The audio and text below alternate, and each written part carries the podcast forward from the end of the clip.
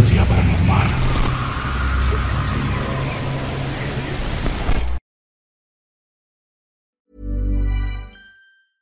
Mother's Day is around the corner. Find the perfect gift for the mom in your life with a stunning piece of jewelry from Blue Nile. From timeless pearls to dazzling gemstones, Blue Nile has something she'll adore. Need it fast? Most items can ship overnight. Plus, enjoy guaranteed free shipping and returns. Don't miss our special Mother's Day deals. Save big on the season's most beautiful trends. For a limited time, get up to 50% off by going to BlueNile.com.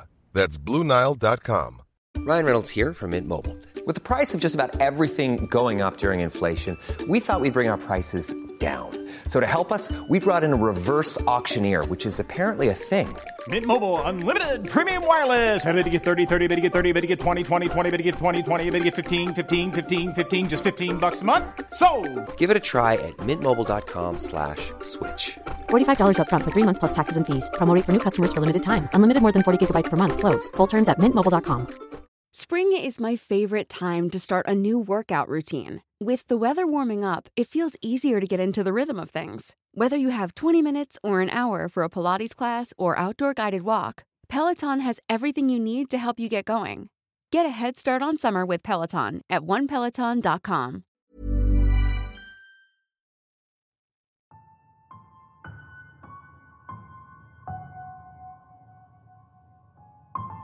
Buenas noches. Acabo de conocer su canal de YouTube por recomendación de mi cuñado. Él es muy fan de su trabajo y me dice que ha escuchado cada relato en su canal por lo menos dos o tres veces. A nosotros, por nuestra parte, quiero decir a mi esposa y a mí, para serles sinceros, no nos gustan las historias paranormales. No porque no creamos en esas cosas.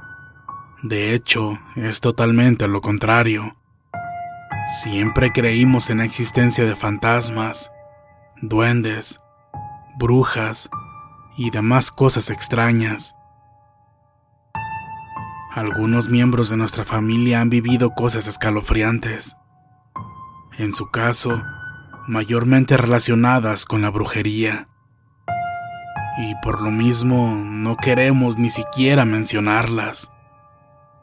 Pero a mí, si me lo preguntan, el temor que siento por lo desconocido se intensificó luego de lo que me pasó en el año 2015. Y solo por esta vez, por sugerencia de mi cuñado, me abriré con ustedes para recordar la experiencia más aterradora de mi vida. Espero que me sirva como algo terapéutico contar esto a personas que posiblemente sí me crean.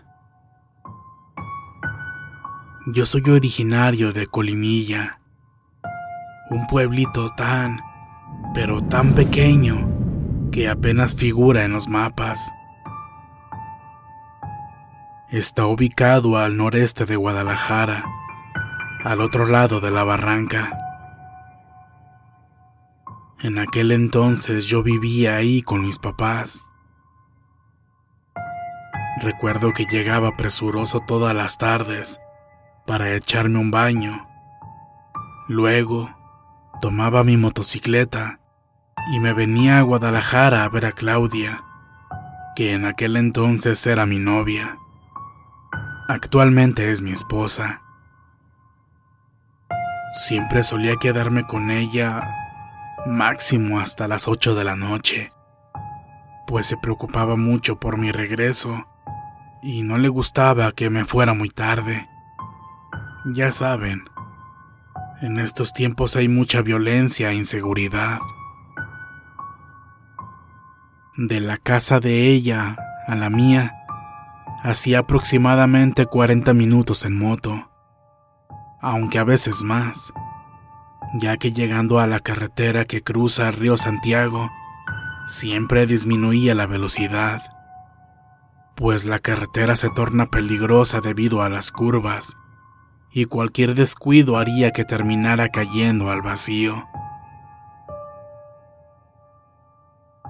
Y bueno, todo sucedió un día sábado, bautizaron a una sobrina de Claudia, por lo que me invitaron a acompañarlos en su celebración.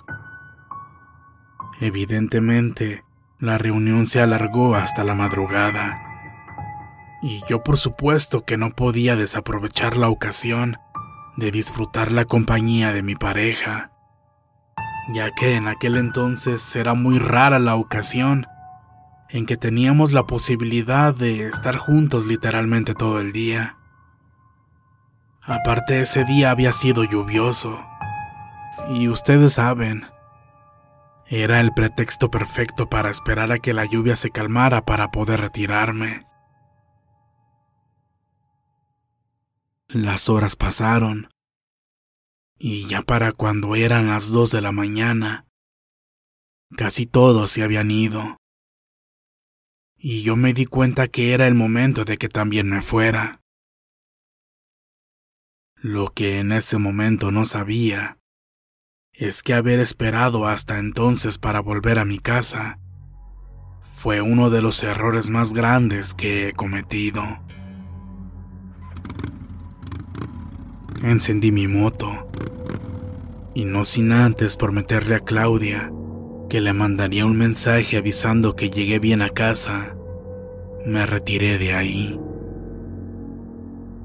Hasta que me alejé, me di cuenta de lo solitarias que se veían las calles esa noche. Creí que por ser sábado para amanecer domingo, habría más movimiento en la ciudad pero me equivoqué. Creo que la lluvia tuvo mucho que ver. Si todo lucía inquietante en esa zona, no quería pensar cómo estaría el ambiente una vez que tomara la carretera. Y bueno, aquí viene lo aterrador de mi experiencia. Primero, Quiero poner en contexto a todos aquellos que no conocen esa vialidad. Se trata de un camino estrecho que se compone de dos carriles, ambos de sentido opuesto. En términos generales atraviesa la barranca, conectando Guadalajara con los poblados que hay al otro lado, descendiendo al nivel del río Santiago y tras atravesarlo por medio de un puente, la carretera asciende nuevamente para seguir al borde de las montañas. En ciertos segmentos, a ambos lados lo único que hay es vegetación, que en ciertas temporadas del año se vuelve tan espesa que es imposible ver qué hay más allá. De hecho, ni siquiera puedes distinguir si es el borde del precipicio o si hay más extensión de tierra. En otras partes tienes el cerro de un lado y el fondo de la barranca del otro. Y por si no sonara lo suficientemente peligroso, poco después de pasar el río, el camino pasa a ser empedrado y todavía más accidentado y descuidado. Como dije antes, el peligro está en que si uno va a alta velocidad, corre el riesgo de salirse del camino y caer al fondo de la barranca. Así que por lo mismo reduje la velocidad a un nivel prudente.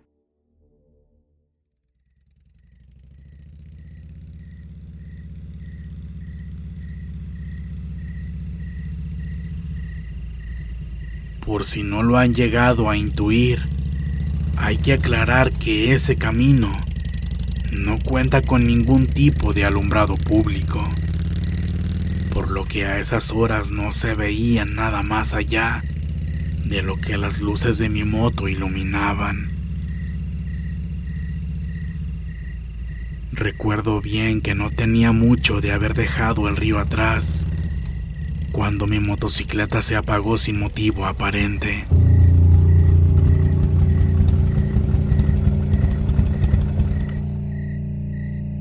No me lo explicaba. Me había asegurado de que tuviera suficiente gasolina, Y a decir verdad, no me había fallado en anteriores ocasiones.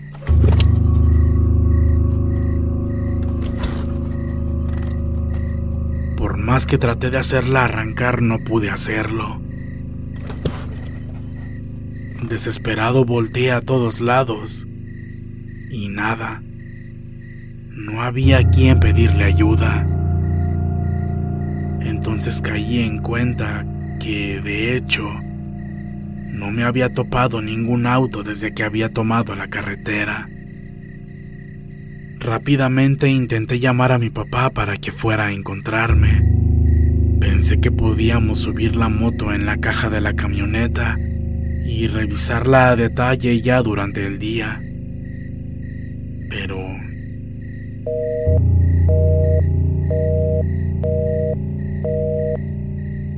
En esa parte, la señal era muy, muy débil y no conseguía hacer la llamada.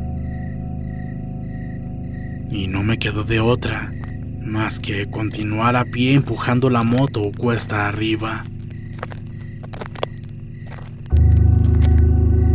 Estar completamente solo en ese lugar, a esas horas, me daba miedo. Si de por sí, cuando el sol lo ilumina todo ese camino es algo tétrico, créanme que de ambiente es completamente diferente. Se siente una vibra horrible. Avancé con lentitud, pues ir cuesta arriba empujando la moto era algo realmente difícil. Cuando llegué a una parte más elevada, me di cuenta que mi teléfono tenía apenas una barra de señal pero de igual forma intenté comunicarme con mi papá.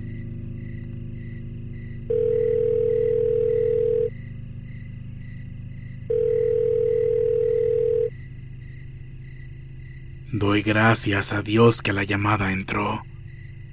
Y tras sonar algunos segundos, él me contestó. Ya ves, eso te pasa por no regresarte temprano. Está bien, Ahorita salgo en la camioneta a buscarte. A ver cómo le hacemos para subir la moto a la caja. Yo por mi parte continué caminando. Aún me faltaba mucho para llegar a casa, pero entre más cerca estuviera, mucho mejor. Cuando salí de una curva y al frente seguía una recta, vi algo que me causó un escalofrío, algo que no esperaba ver.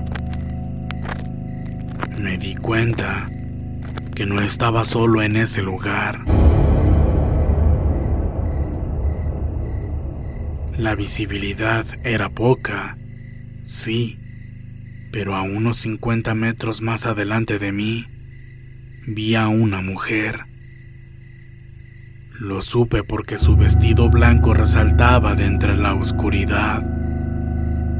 No la veía claramente, pero parecía avanzar en la misma dirección que yo, por lo que yo la vi de espaldas. En ese instante, pasó por mi cabeza la idea de que posiblemente ella sería un distractor y que entre la vegetación estarían escondidos otros sujetos. Temía que me fueran a asaltar. De otra forma, ¿qué haría una mujer ahí, sola, y a esas horas?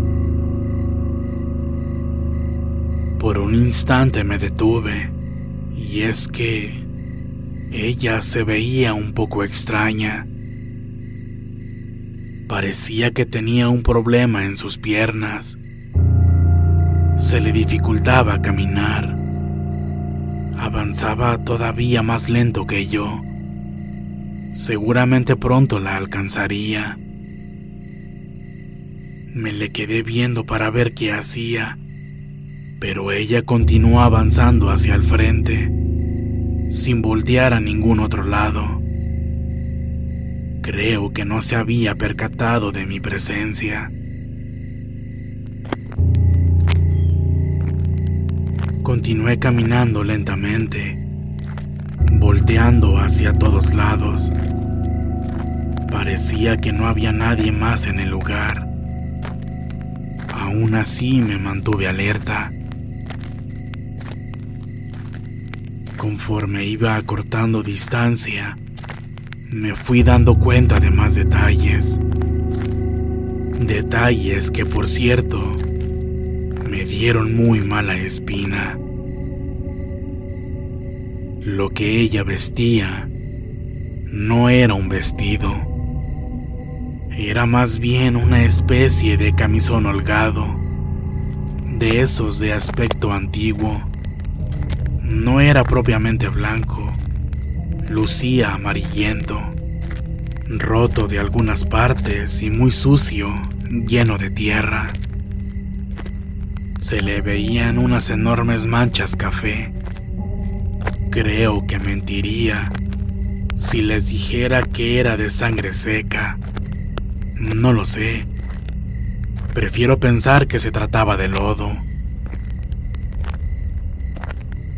Su cabello era largo, de color negro y muy descuidado. Lucía como si no lo hubiera cepillado en mucho tiempo. Además, tenía hojas y ramas secas atoradas en él. Al verla con más detalle sentí un terrible escalofrío. Lucía como una mujer sin hogar o con problemas mentales. De verdad daba miedo. Pero de lejos, lo peor lo que verdaderamente la hacía lucir aterradora era la forma en la que caminaba. Y es que me percaté que sus pies tenían un extraño tipo de deformidad.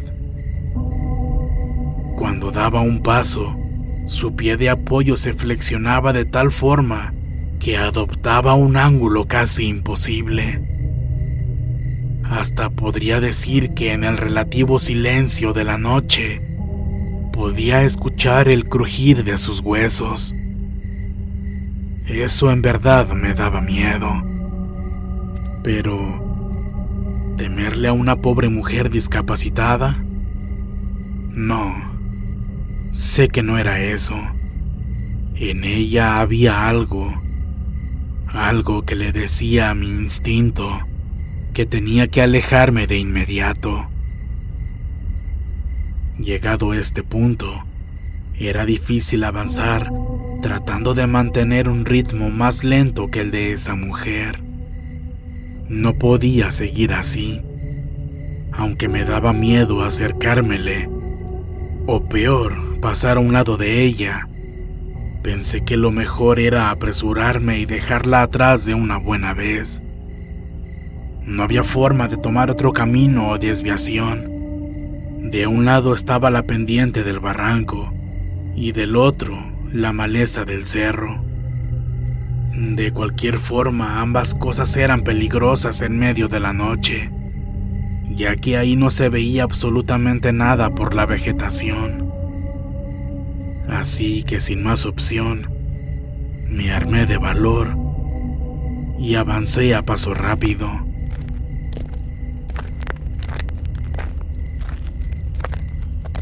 No puedo mentirles. Estaba temblando. Moría de miedo. De igual forma fijé mi mirada al frente, hacia un punto lejano para evitar establecer contacto visual con ella. Vamos, vamos, vamos. Lo más horrible es pasar a su lado. Solo no la mires y ya. Una vez que la dejes atrás todo será más fácil. Me repetía a mí mismo en voz baja. Maldita sea. Creo que me escuchó. ¿Escuchó lo que dije? O tal vez escuchó mis pasos. Fuera lo que fuera, se dio cuenta de mi presencia, o eso creo, porque teniéndola a menos de 10 metros de distancia, ella se detuvo de golpe. Se detuvo, pero no volteó a verme. Se quedó con la vista clavada al frente, tal y como lo había hecho todo este tiempo. Yo me quedé paralizado. No sabía qué hacer. En ese preciso instante, sentí una horrible punzada en el pecho y todos los vellos del brazo se me erizaron, como cuando se levantan por efecto de estática. Ella, por su parte, permaneció ahí, sumamente quieta. Ni siquiera parecía estar respirando. Estuvimos exactamente así, inmóviles, por varios segundos. Yo esperaba que ella se girara a verme, que me dijera algo, no sé. Pero esa mujer no hacía nada. Solo estaba ahí, parada. Es ahora o nunca, pensé. Así que retomando rápidamente mi andar me dispuse a adelantarla. Me inquietaba ver que ella no se inmutaba permanecía completamente estática, pero justo cuando estábamos hombro con hombro, volteó y yo no pude evitar verla. Creo que ha sido una de las cosas más traumáticas que he visto en toda mi vida, pues no tenía ojos. tal como lo oyen. En el lugar donde deberían estar sus ojos, había dos enormes cuencas oculares vacías, donde se vislumbraba una profunda oscuridad anormal. En ese momento ella esbozó una macabra sonrisa de apertura inhumana, deformando su rostro a tal punto que ya ni siquiera parecía un ser humano, para posteriormente emitir un horrible alarido que sonaba más a un animal que a una voz de mujer.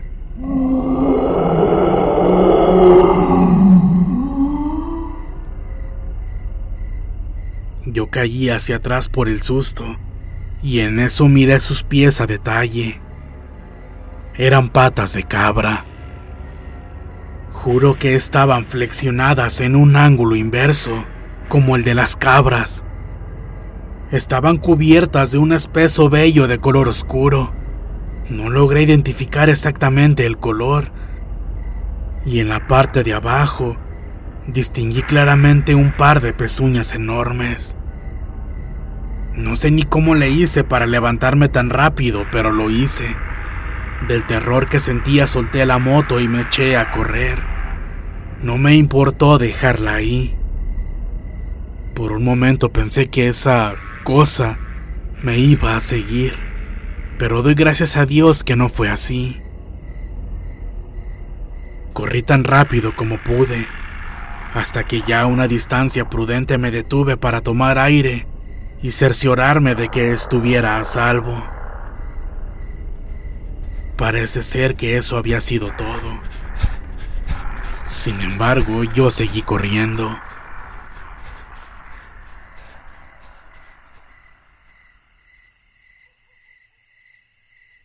Luego de unos minutos, vi un par de luces aproximándose. Era mi papá a bordo de la camioneta. Yo estaba todavía muy asustado y casi sin aliento, pero como pude le conté lo que me había pasado. Te han de haber asustado. Seguro que lo hicieron para robarte la moto. Pero hiciste bien. Lo bueno es que así no te hicieron nada. Vamos a ver. No pueden estar lejos. Sonaba molesto. Y es que él siempre fue un hombre de carácter duro. pero se hizo a la idea de que si tuvieron que asustarme para robar, seguro eran ladrones con poca experiencia. Y con suerte, quizás algunos que no tendrían el valor de confrontar a alguien. Así que nos puso en marcha hacia el punto donde había visto a esa mujer.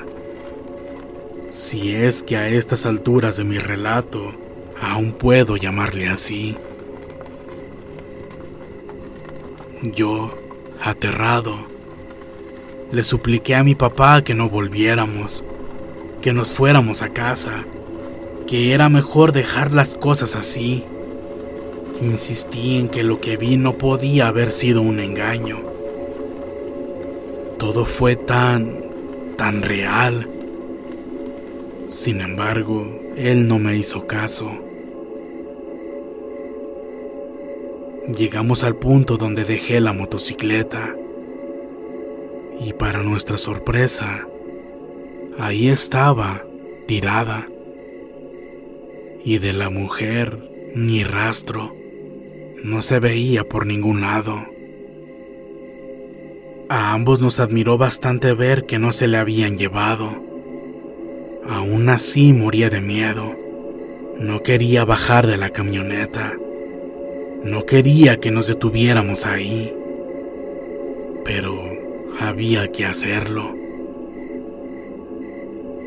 Mi papá se detuvo muy cerca.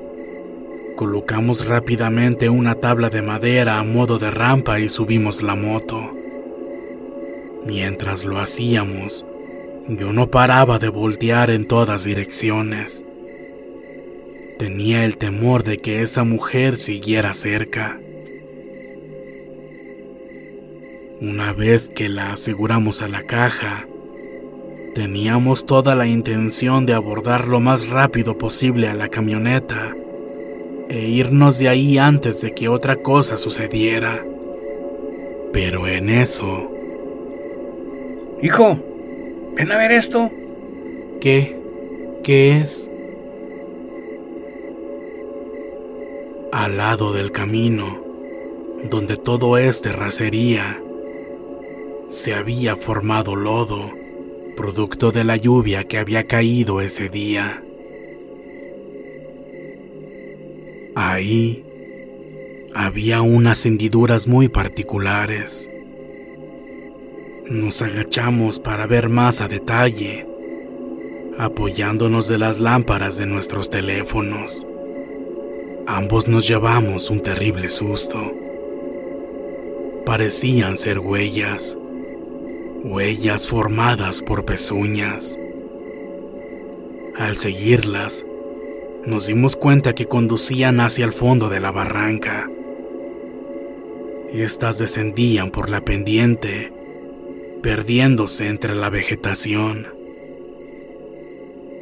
En ese momento, allá abajo, a poca profundidad, escuchamos una especie de gruñido que nos heló la sangre.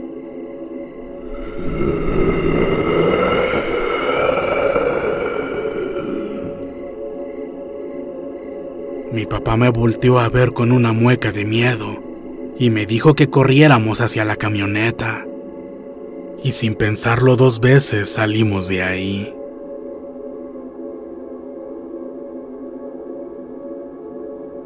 Esto se lo conté a varios amigos y como era de esperarse, algunos se burlaron de mí. Pero hay otros que sí me creen y dicen que de hecho, en ese lugar, en la barranca de Huentitán, o mejor conocida como Barranca de Oblatos, suceden cosas muy extrañas. Me contaron que algunas personas han visto nahuales merodeando la zona y que incluso hay algunos que aseguran haber sido atacados por estos. No sé qué tan cierto sea eso, pero hablando por mí, les juro que esto que escucharon fue algo completamente real. Desconozco si lo que vi se trata de un nahual ya que, por la descripción de patas de cabra, mi familia piensa que se trataba de un demonio, o peor aún, del diablo. Me gustaría saber qué piensan ustedes al respecto. Y por último, antes de despedirme, quiero pedirles que por favor tengan mucho cuidado, pues el campo oculta muchas cosas aterradoras. Buenas noches a todos.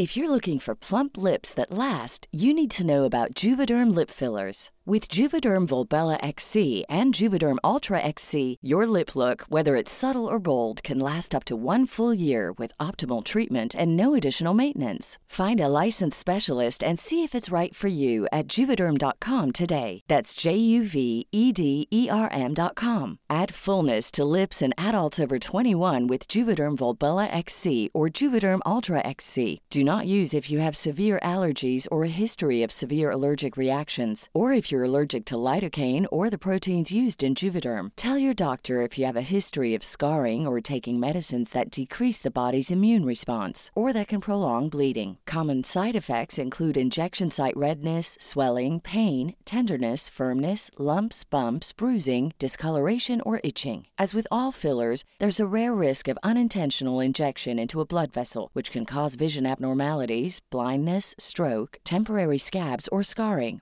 For full important safety information, visit juvederm.com.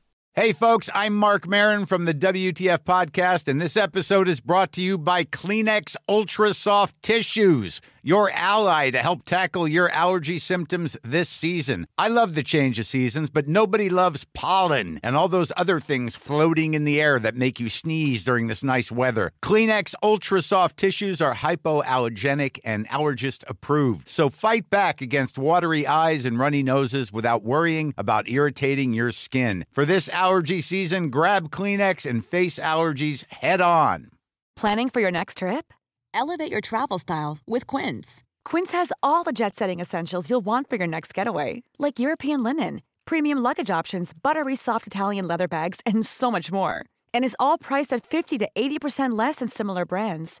Plus, Quince only works with factories that use safe and ethical manufacturing practices. Pack your bags with high-quality essentials you'll be wearing for vacations to come with Quince. Go to quince.com/pack for free shipping and 365-day returns. Muchas gracias por escucharnos. Espero que este relato haya sido de tu agrado.